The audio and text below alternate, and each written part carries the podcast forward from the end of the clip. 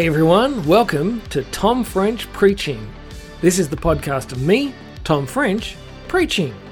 I'm a guy who lives in Melbourne and does Bible talks for youth and other people around Australia and all over the internet. This week, I'm bringing you a talk that I did at Suts Youth Camp in Melbourne in January 2021. I'm sharing it now because this is a series of talks about the stupid stuff Jesus' disciples did, and I just released a book all about the same thing. It's called A Dozen Disappointing Disciples How to Do Stupid Stuff and Still Change the World. If you like the talk, you'll like the book. Just head to tomfrench.com.au forward slash disciples to check it out and even get a free sample. Alright, that's all for now. I hope you enjoyed the talk.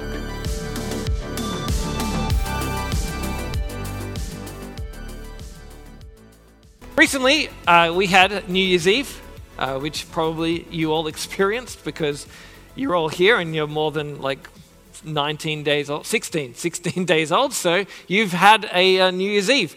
And my problem with New Year's Eve is that there's always too much expectation on New Year's Eve. Like you always want to have the best night, and then there's so much pressure put on it that it's very rare that you have a really good night. It's almost always a letdown. Uh, when I was younger, growing up in Sydney, I would just have one place in Sydney near the harbour where I would go with my friends every year. We would sit there, we'd watch the fireworks on the harbour bridge, and it was great. But eventually, there were just too many crowds. I got sick of that. And so the next year, my friend said, Oh, we've got a house near the beach. Do you want to come along? And I was like, That sounds really good. So I went to the house near the beach. We sat around, we chatted, we played board games, we ate good food, we watched the fireworks on TV. We went to bed, and then we woke up late the next morning, had a great breakfast, and got to swim. I was like, That was a really good New Year's Eve, maybe the best New Year's Eve I've ever had. So the next year, I said, All right, I'm not going to put too much pressure on this night. I'm just going to have the most relaxing night I can. Low key, it's going to be great. And so I decided I was going to stay home. My housemates were there. They were going to invite some friends over. So uh, we were hanging out. We played a, a, board game at home. It was a very boring board game about the London Underground, I don't know why that was fun. It wasn't actually. Uh, we watched a movie. It was Lock, Stock, and Two Smoking Barrels, which was all right, but I'd seen it before. And then at 10 o'clock, the friends went home. Uh, my friend, my, one of my housemates, she went to bed. Uh, her husband stayed up at 10, and this was 10 o'clock. And then we spent the next two hours just sitting around doing nothing. Then I watched the fireworks on TV. My friend went and did the washing up, and I played games on my phone. I was like, this was the worst New Year's Eve. I was hoping for something relaxing and fun, and it was unpleasant and relaxing, but dull. And then I got a phone call, and it was from my sister.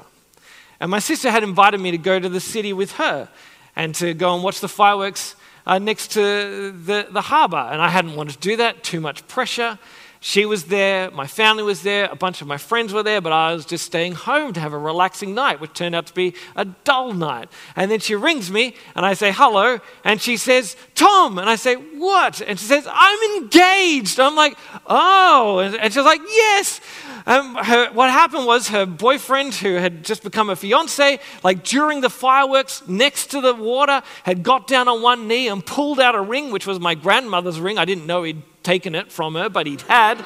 And then and then gave it to her, and then they dropped it, and it fell on the ground. They lost it, and they found it again, and they came back and found my family and friends like, "We're engaged!" And like, "Yeah!" And they're hugging and laughing and then popping champagne. They had a great time. And where was I? I was sitting on my couch playing phone games. I missed out on one of the most important nights in the life of my family because I just wanted to have a relaxing night. I didn't want to put too much pressure on New Year's Eve, and I could have had a great New Year's Eve, and I missed it. It was the worst. Yeah.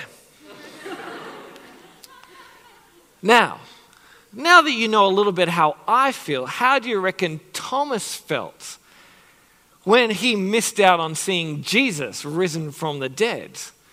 It would be at least two and a half times worse, I reckon, than how I felt. It says in the passage, as you can see, it says, Now Thomas, also known as Didymus, and I'm very thankful to God that my parents called me Thomas and not Didymus, one of the twelve was not with the disciples when Jesus came. So, what had happened at this point in the story, Jesus has died, and then uh, some of the women went to the tomb and they looked in the tomb and Jesus' body wasn't there and they ran back to the men and they said, Jesus' body isn't there. And the men are like, that can't be right. You're women. You don't know what you're talking about. Then they went down and looked in the tomb and they're like, you're right. He's not there. I'm sorry that we doubted you. I don't know if they actually said that because you know, there were men back in the old days.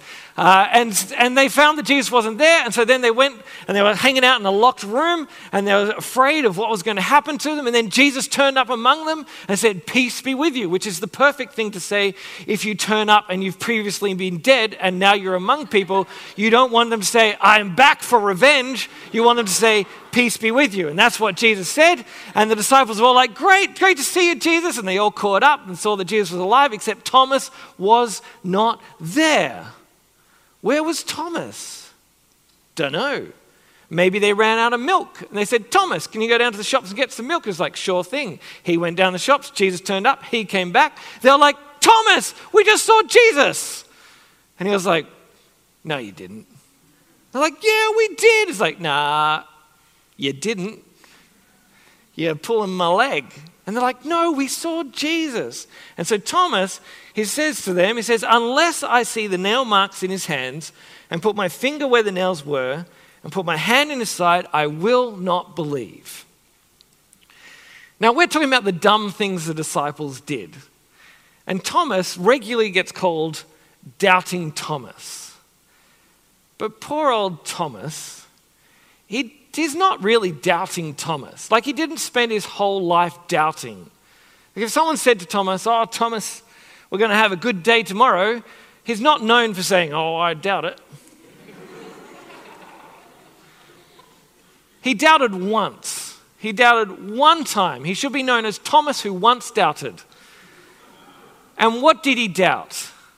He doubted that Jesus had come back to life which, if you ask me, is a perfectly reasonable thing to doubt. Like, there are some things that are not worth doubting. Like, you shouldn't doubt whether the earth is round, and you shouldn't doubt whether vaccines don't cause autism. Yeah, I'm trying to, they don't. That's what I'm trying to say. Don't, okay? Those are things you shouldn't doubt. You should just be like, yeah, yeah, all right. But if someone says to you, this dead person has come back to life, you should be like, that doesn't sound right to me. Even if 11 other people tell you it, you'll be like, eh, I don't know. Like it's perfectly reasonable to doubt that. Thomas is not doing a dumb thing. Now, I know that Jesus said he was coming back to life, and maybe Thomas should have picked up on that. But none of the other disciples thought about that. So Thomas is just as much of a doubter as the rest of them. He just happened to be out at the shops picking up some milk or grabbing a kebab or I don't know what he was doing. He just wasn't there. And he missed out on it.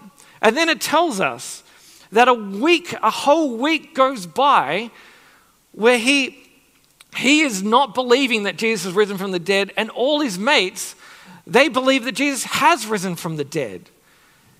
Poor Thomas, like that must have been like the most lonely week of his life. Because everyone else is like, yeah, Jesus is alive. And he's like, I doubt it. I don't believe you. Because he's a rational guy.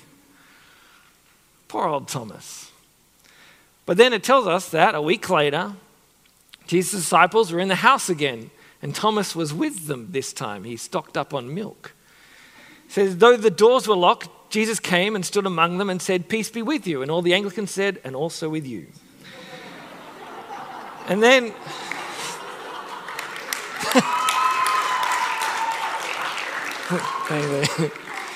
I, I love it that the only time I get applause is with an Anglican joke. That's so. What is the world coming to? Look, tomorrow night, it's just going to be a whole set on the prayer book. It's going to be great. You're going to love it. All right, what are we talking about? So, and then, then Jesus said to Thomas, Put your finger here, see my hands, reach out your hand and put it into my side. Stop doubting and believe. And Thomas said to him, My Lord and my God.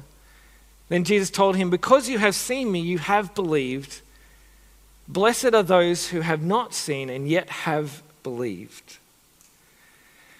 So Thomas meets Jesus, and Jesus shows him his hands and shows him his side and gives Thomas the opportunity to verify that Jesus really is alive. And we don't know if Thomas actually stuck his finger in the holes or put his hand in the side. My guess is he didn't. Because if you meet someone with a physical disfigurement, you probably shouldn't touch it. Even if you demanded it before and then they offer it to you because they're very polite, you should be like, no, I got it, it's fine. Just in the same way, like, you know, like you shouldn't give the queen a noogie. Like, you don't touch Jesus in his scars. But the point is that Jesus was giving to Thomas exactly what he asked for. Thomas doubted, and then Jesus came to meet him in his doubts and to give him the answers that he was looking for. And then he called him to faith. And Thomas went from the one disciple who was doubting Jesus' resurrection to the first person in the Gospel of John to recognize exactly who Jesus is and call Jesus Lord and God. Now, that's a pretty good, uh, good thing for Thomas to be able to do. That Thomas has moved from being the only guy to doubt to the only guy to confess Jesus as God Himself. And then Jesus says this great thing to Thomas because you have seen me, you have believed. Blessed are those who have not seen me and yet have believed. And I think this passage has some things for us tonight. And I think it's got some things for, to say to us about doubt. Because we are all in a position where we have not seen Jesus. Not physically, like we might have seen him uh, because we've seen him in the Bible. We might have seen him because we've met him through the Holy Spirit who has come to live in us. You might have even seen Jesus in a dream if you're very, very blessed. But physically, we have not seen Jesus.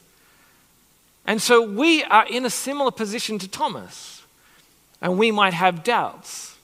And so I'm going to spend a little bit of time tonight. We're going to talk, I'm going to talk to those of you who are not Christians and what doubt might mean for you. And then I'm going to talk to the rest of us who are Christians and what doubt might mean for you. And then we're going to be done. And so, if you are someone who isn't a Christian, then you might be in the position, kind of like Thomas, where you're not sure if Jesus did rise from the dead, or you're not sure if the things that we've been talking about here are true, and where you want some proof. And where you're like, if Jesus can't turn up and he can't show me the nail marks, he can't show me the, where he was speared in his side, he can't show me that, how can I actually believe that this is true? And I think there are some good reasons that we can believe that Jesus rose from the dead. And I'm going to tell you just a few of them, some of the ones that I find convincing. One is that the disciples were totally changed uh, after Jesus' resurrection. So we know that Jesus died. Like historians are very happy to say that Jesus died, that he, he died, but then whether he came back to life, that's the big question. Well, the disciples, when he died, they went and we read, they locked themselves in a room. They were afraid. But then something happened that they then went out and they told people about Jesus, that he had come back to life. They told people that Jesus was a resurrected king of the world. And they told people this again and again and again. And they went out into the world to tell people about this. You don't do this if it's not true. Now, you might do it if it would make you rich, and you might do it if it would make you powerful, but it didn't make the disciples rich and it didn't make them powerful. It got them beaten up, it got them thrown in jail, it got them tortured, and for most of them, it got them killed. You don't do that for a lie. At some point, one of those 12 men and all those other people who, who saw the resurrected Jesus and went out to preach about him, at some point, one of them would have said, No, we made it up. Because you don't die for a lie, but you do die for a man who has come back to life.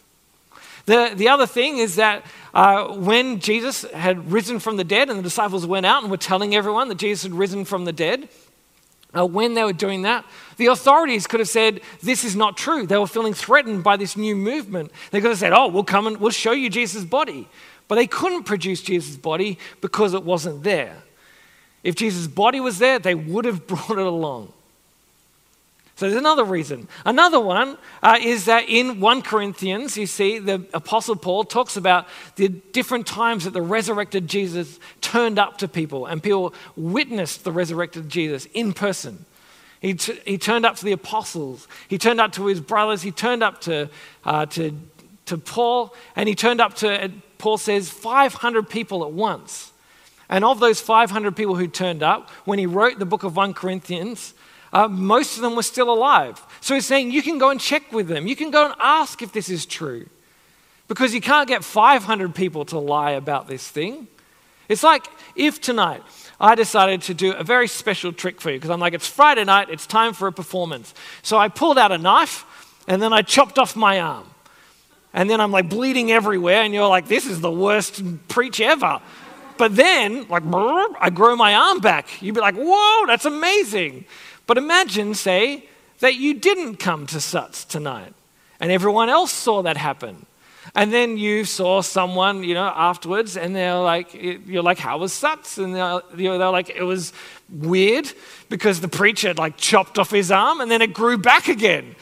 You'd be like, that didn't happen. But then you go and you see Lars down at the shops, and Lars like, how are you going? We missed you at Suts. And you're like, how was it? He's like, oh, well, there's a lot of blood on the carpet.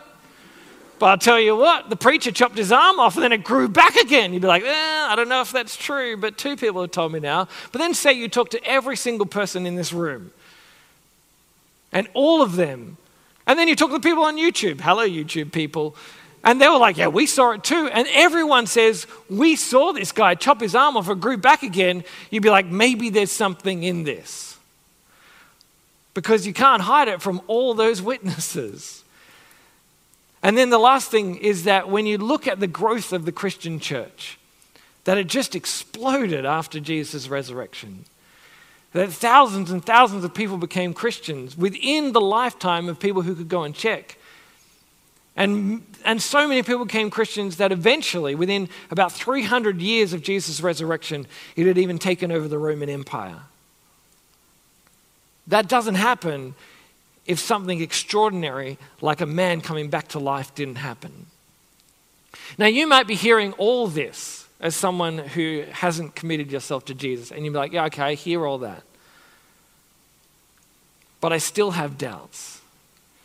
I'm still not sure about everything in the Bible. Or I'm, I'm still not sure, you know, if I, if I like all the things that I read that God does in the Bible. Or you might be like, oh, I don't know about this prayer thing, or I don't know. You might have lots of different questions. And that's okay.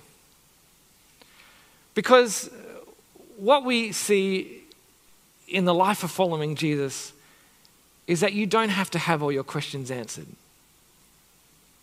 When Jesus turned up to Thomas, he didn't sit down with him and say, All right, tell me every question you've got. I'm going to answer them. And then when you've got all your questions answered, then you can become a Christian. No, he showed him his resurrected self. He showed him that he was alive. And then he called him to stop doubting and to believe. And you might be feeling right now that you have to respond to Jesus. That maybe you don't have all your questions answered. But in here, you are feeling cold. Because if there is a man and he died and he rose again, then he is not just any man, but he is God himself. And his death is not just any old death, but it is a death that works for you and for me so that we can be forgiven for the sins that we have done, the way that we have rebelled against God. His death is effective in winning us forgiveness. His death is effective in winning us a place in God's family so that we can be His children. His death is effective in bringing us new life. And His resurrection is one that we will join in at the end of time. You do not have to have all your questions answered to give your life to Jesus.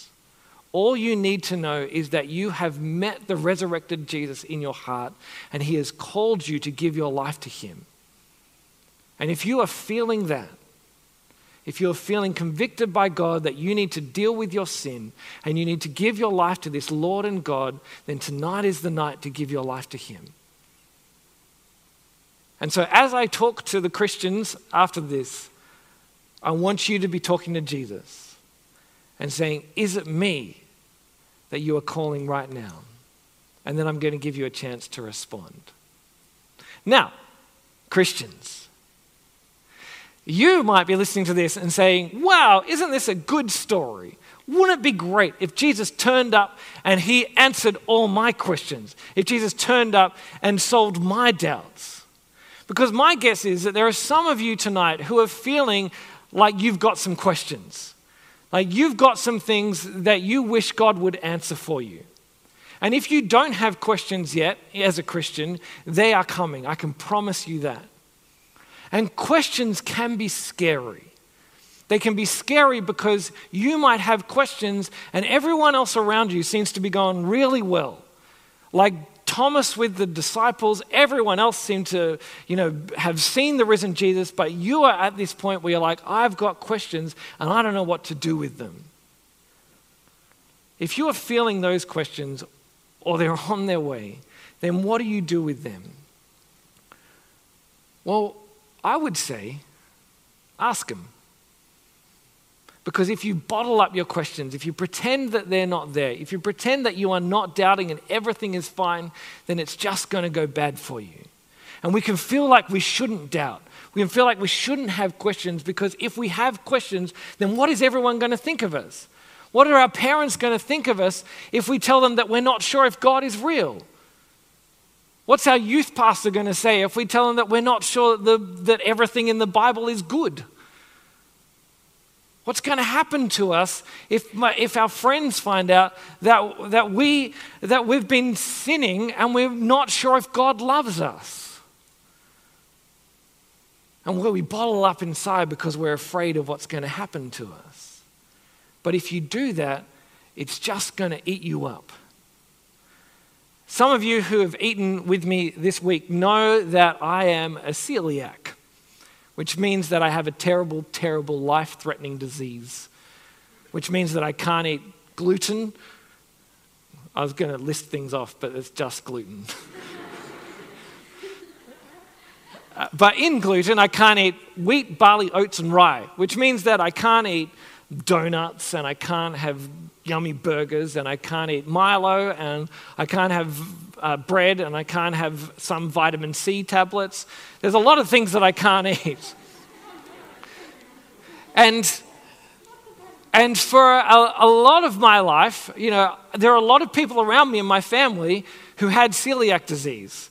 My dad's got celiac disease. I've got a bunch of aunties with celiac disease. I've got a bunch of cousins with celiac disease. Even my adopted little sister has celiac disease. I don't know how that happened, but it, you know, it happened. And so people would say to me, they're like, Tom, maybe you've got celiac disease. And I'm like, I don't know, and I don't want to know. Because if I have it, then it's going to ruin my life. And I want to keep eating gluten. So I didn't find out. For years, I avoided doing anything to find out. But then some things started happening to me. Every now and then, I'd get, you know, a stomach ache, and then I'd get very well acquainted with the toilet for a while, and then I'd, you know, get better, and I'd be like, great, and I'd move on, and I'd forget that it ever happened. But then that started happening more and more, and I started losing weight. Instead of it happening like every few months, it started happening every month. And instead of happening every month, it started happening every two weeks. And then it was happening every week.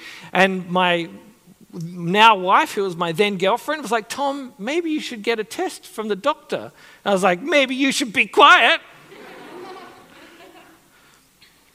but eventually it got to the point where it was, it was the week before my wedding, and, uh, and I'd gotten sick. Uh, it was actually the night before my Bucks night. I'd gotten sick that night, and so the next morning I woke up and I was like, oh, I've just been sick, and so I better just eat something, you know, normal. So I had a piece of toast with Vegemite on top, which is just gluten covered in gluten. And I ate that, and then my brother in law, who proposed to my sister at uh, New Year's Eve, he and I went to Costco to pick up some stuff for the wedding. And as we were getting closer and closer to Costco, I was feeling worse and worse. My like stomach was like in knots, and I was, I was like um, I was like lying in pain. I was sweating, and then I was cold, and I was sweating, and then I was like, "You go into Costco. I'll just lie here." And so I stayed in the car, and I was lying there. I was like, "How long is he going to take?" and I didn't know, but I was dying. And then, and then eventually I was lying there, I was like, if, if he doesn't turn up soon, I'm going to explode. And then he was like, he didn't turn up soon. I was like, I'm going to explode. So I hopped out of the car and I, I, ran, I went to run into Costco, but then Costco has these like ramps to get into it and like, whoop, whoop, whoop. It's like as long as like the, the Great Wall of China if it was just made into an accordion. So I'm running up and then I'm running and then I'm running. And then eventually I went to Costco and they're like, like, where are the toilets? Like, you need a card to get to the toilets. Like, you need to be quiet. And then I ran to the toilets and I made it in there. And I won't tell you all the details, but let's just say that if you go to, most people go to Costco to buy in bulk. I went to drop off in bulk. and at that point, I was like, I am done. I will, I will get that test. I will find out. And I went to the doctor and I got a blood test, and she was like, Tom, you have celiac disease and you have had it for a very long time. And so I had to change my life. I had to face up to the, these, this fact that I was afraid of facing. And I faced up to it, and my life changed, and I can't eat donuts anymore. But the good thing is that I can stay alive, and I'm much less likely to get bowel cancer. So that's a win. And, and I didn't want to face it because I was afraid of what would happen. But by not facing it, it was worse for me than actually being honest about what was going on for me. And if you are facing doubts, don't pretend that you don't have them. If you have got questions, don't pretend that they are not there. Don't put on a happy face to all the people around you and pretend that everything is fine because as you bottle it up, it'll be worse for you. And you might be afraid of how people respond. But look at how Jesus responds to Thomas. When Jesus turns up, he doesn't say, Thomas. Why are you doubting? You have no place in my kingdom. Get out. Now, he's gentle and he's kind. And he gives Thomas what he wants. And then he calls him to stop doubting and to believe. And for you, as you face your doubts, know that Jesus is going to do the same for you. He is not angry at you. He doesn't want to punish you. He's not going to kick you out of his family because you have questions. In fact, the promise that Jesus makes uh, in Matthew chapter 7 is He says, Ask and it will be given to you, seek and you'll find, knock and the door will be opened to you. For everyone who asks receives, the one who seeks finds, and the one who knocks, the door will be opened. If you are willing to ask your questions, then Jesus is willing to give you the answers. And you might not get them in a week like Thomas did. You might not get them in a month. You might not get them in a year. You might not even get them before you die. But they are out there and they are coming. And just because you've got questions doesn't mean that you aren't part of God's family. And just because you've got questions doesn't mean uh, that God is angry at you, even if they seem like the worst kind of questions. There's nothing wrong with questions. So ask your questions, seek the answers. And if you don't find the answers, that's okay. You can keep doubting and you can also believe. Because the truth is that sometimes doubts and belief just have to live together. Because Jesus is not about knowing all the answers. Jesus is about knowing the King of the world who rose for you. And if you know Him, then He's big enough to have your questions and to have you as part of His family with Him. Thanks for listening. I hope that was helpful for you. If you want to get your hands on a dozen disappointing disciples or check out a free sample, head to tomfrench.com.au forward slash disciples.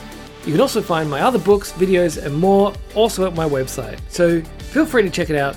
And don't forget to give this podcast a rating and review wherever you get your podcast so that other people might be able to discover it. Till next time, have a good one.